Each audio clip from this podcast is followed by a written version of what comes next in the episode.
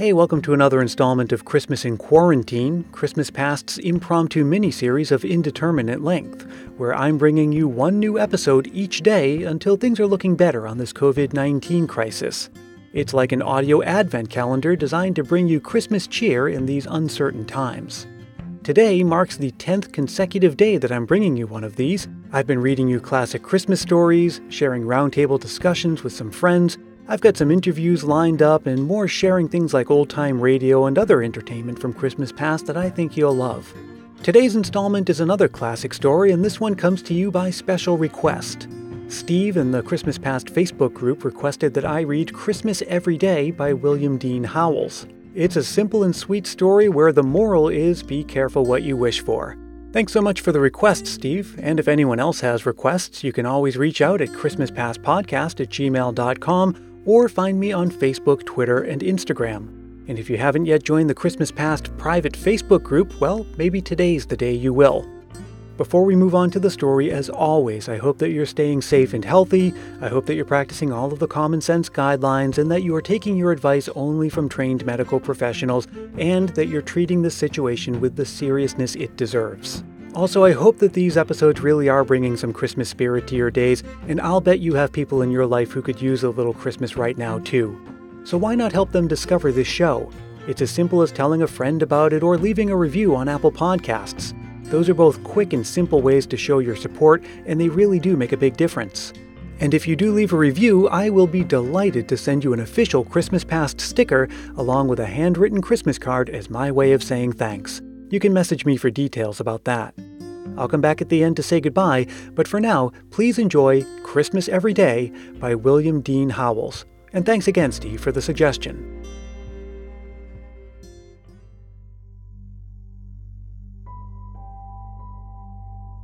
The little girl came into her papa's study, as she always did Saturday morning before breakfast, and asked for a story.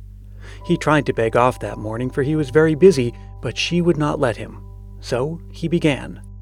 Well, once there was a little pig. She stopped him at the word. She said she had heard little pig stories till she was perfectly sick of them. Well, what kind of story shall I tell you then? About Christmas. It's getting to be the season. Well, her papa roused himself, then I'll tell you about the little girl that wanted it Christmas every day in the year. How would you like that? First rate, said the little girl, and she nestled into comfortable shape in his lap, ready for listening. Very well then. This little pig... Oh, what are you pounding me for? Because you said little pig instead of little girl. I should like to know what's the difference between a little pig and a little girl that wanted it Christmas every day. Papa, said the little girl warningly. At this, her papa began to tell the story. Once there was a little girl who liked Christmas so much that she wanted it to be Christmas every day in the year. And as soon as Thanksgiving was over, she began to send postcards to the old Christmas fairy to ask if she mightn't have it. But the old fairy never answered, and after a while the little girl found out that the fairy wouldn't notice anything but real letters sealed outside with a monogram, or your initial anyway. So then, she began to send letters, and just the day before Christmas, she got a letter from the fairy saying that she might have it Christmas every day for a year, and then they would see about having it longer. The little girl was excited already, preparing for the old-fashioned once-a-year Christmas that was coming the next day. And perhaps the fairy's promise didn't make such an impression on her as it might have made some other time. So she resolved to keep the fairy's promise to herself and surprise everybody with it as it kept coming true, but then it slipped out of her mind altogether. She had a splendid Christmas. She went to bed early so as to let Santa fill the stockings, and in the morning she was up the first of anybody and found hers all lumpy with packages of candy and oranges and grapes and rubber balls and all kinds of small presents. Then she waited until the rest of the family was up, and she burst into the library to look at the large presents laid out on the library table. Books and boxes of stationery, and dolls and little stoves, and dozens of handkerchiefs and inkstands and skates and photograph frames, and boxes of watercolors, and dolls' houses, and the big Christmas tree lighted and standing in the middle. She had a splendid Christmas all day. She ate so much candy she didn't want any breakfast, and the whole forenoon the presents kept pouring in that had not been delivered the night before, and she went round giving the presents she had got for other people, and came home and ate turkey and cranberry for dinner and plum pudding and nuts and raisins and oranges, and then went out and coasted, and came in with a stomachache, crying. And her papa said he would see if his house was turned into that sort of fool's paradise another year, and they had a light supper, and pretty early everybody went to bed cross. The little girl slept very heavily and very late, and she was wakened at last by the other children dancing around her bed with their stockings full of presents in their hands. "Christmas, Christmas, Christmas," they all shouted. "Nonsense, it was Christmas yesterday," said the little girl, rubbing her eyes sleepily. Her brothers and sisters just laughed. "We don't know about that. It's Christmas today, anyway. You come into the library and see." Then all at once it flashed on the little girl that the fairy was keeping her promise, and her year of Christmases was beginning. She was dreadfully sleepy, but she sprang up and darted into the library. There it was again, books and boxes of stationery and dolls and so on. There was the Christmas tree blazing away, and the family picking out their presents, and her father looking perfectly puzzled, and her mother ready to cry. "I'm sure I don't see how I'm to dispose of all of these things," said her mother, and her father said it seemed to him that they had something just like it the day before, but he supposed that he must have dreamed it. This struck the little girl as the best kind of a joke, and so she ate so much candy that she didn't want any breakfast, and went round carrying presents and had turkey and cranberry for dinner, and then went out and coasted, and came in with a stomachache, crying. Now the next day it was the same thing over again, but everyone was getting crosser, and at the end of the week's time so many people had lost their tempers that you could pick up lost tempers anywhere. They perfectly strewed the ground. Even when people tried to recover their tempers, they usually got somebody else's, and it made the most dreadful mix. The little girl began to get frightened. Keeping the secret all to herself, she wanted to tell her mother, but she didn't dare to, and she was ashamed to ask the fairy to take back her gift.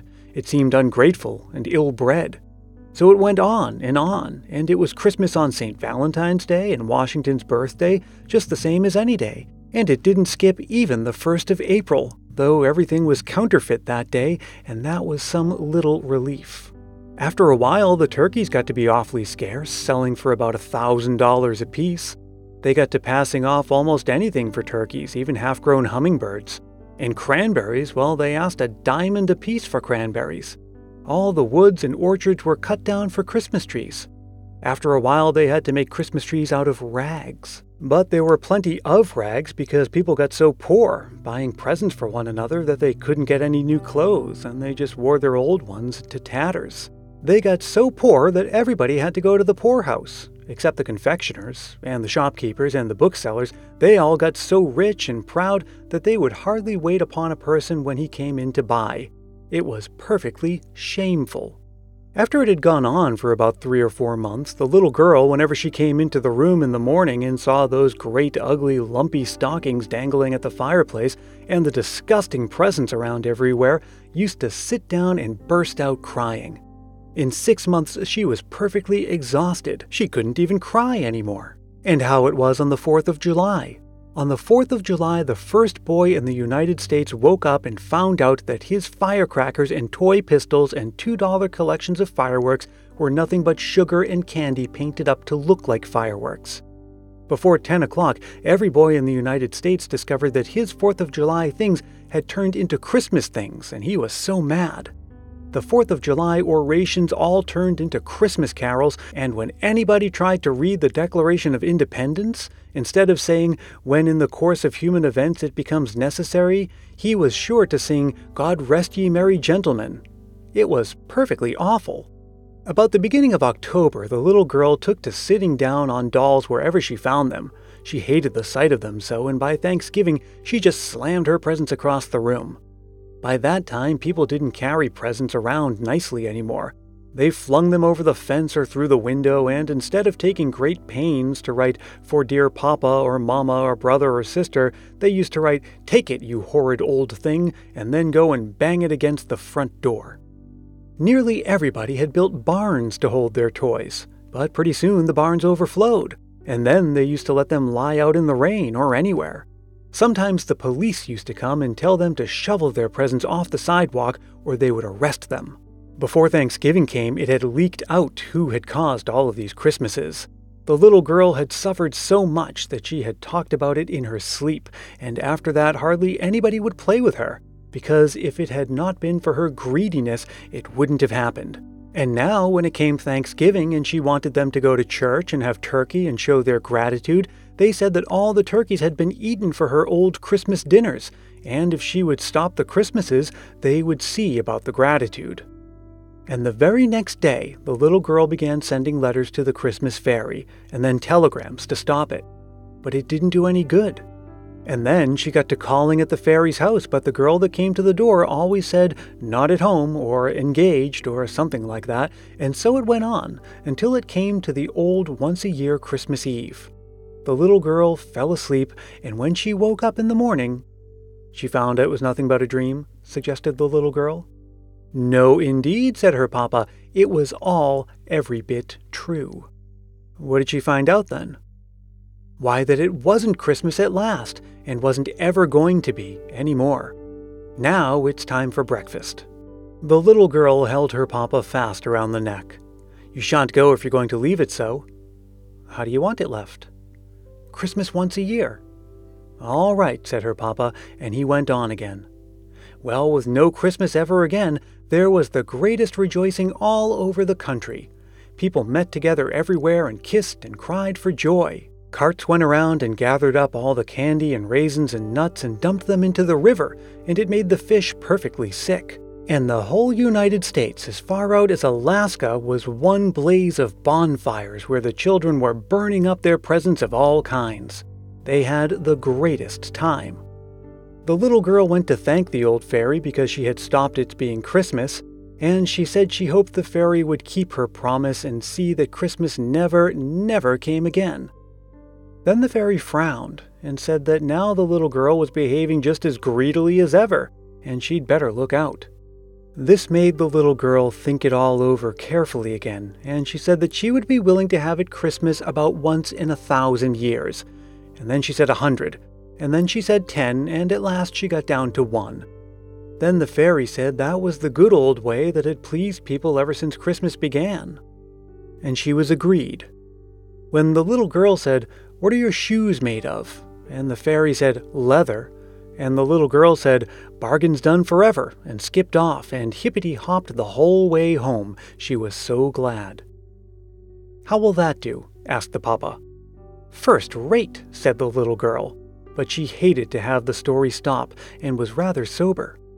However, her mother put her head in at the door and asked her papa, "Are you never coming to breakfast? What have you been telling that child?" "Oh, just a tale with a moral."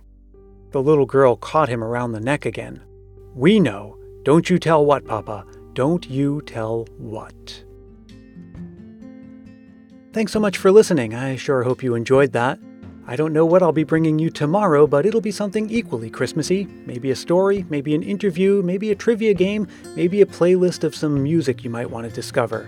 Until we meet again, though, let me remind you as always that Christmas Past is produced in sunny San Mateo, California by yours truly, Brian Earle. Until we meet again, be safe, look out for one another, and may your days be merry and bright.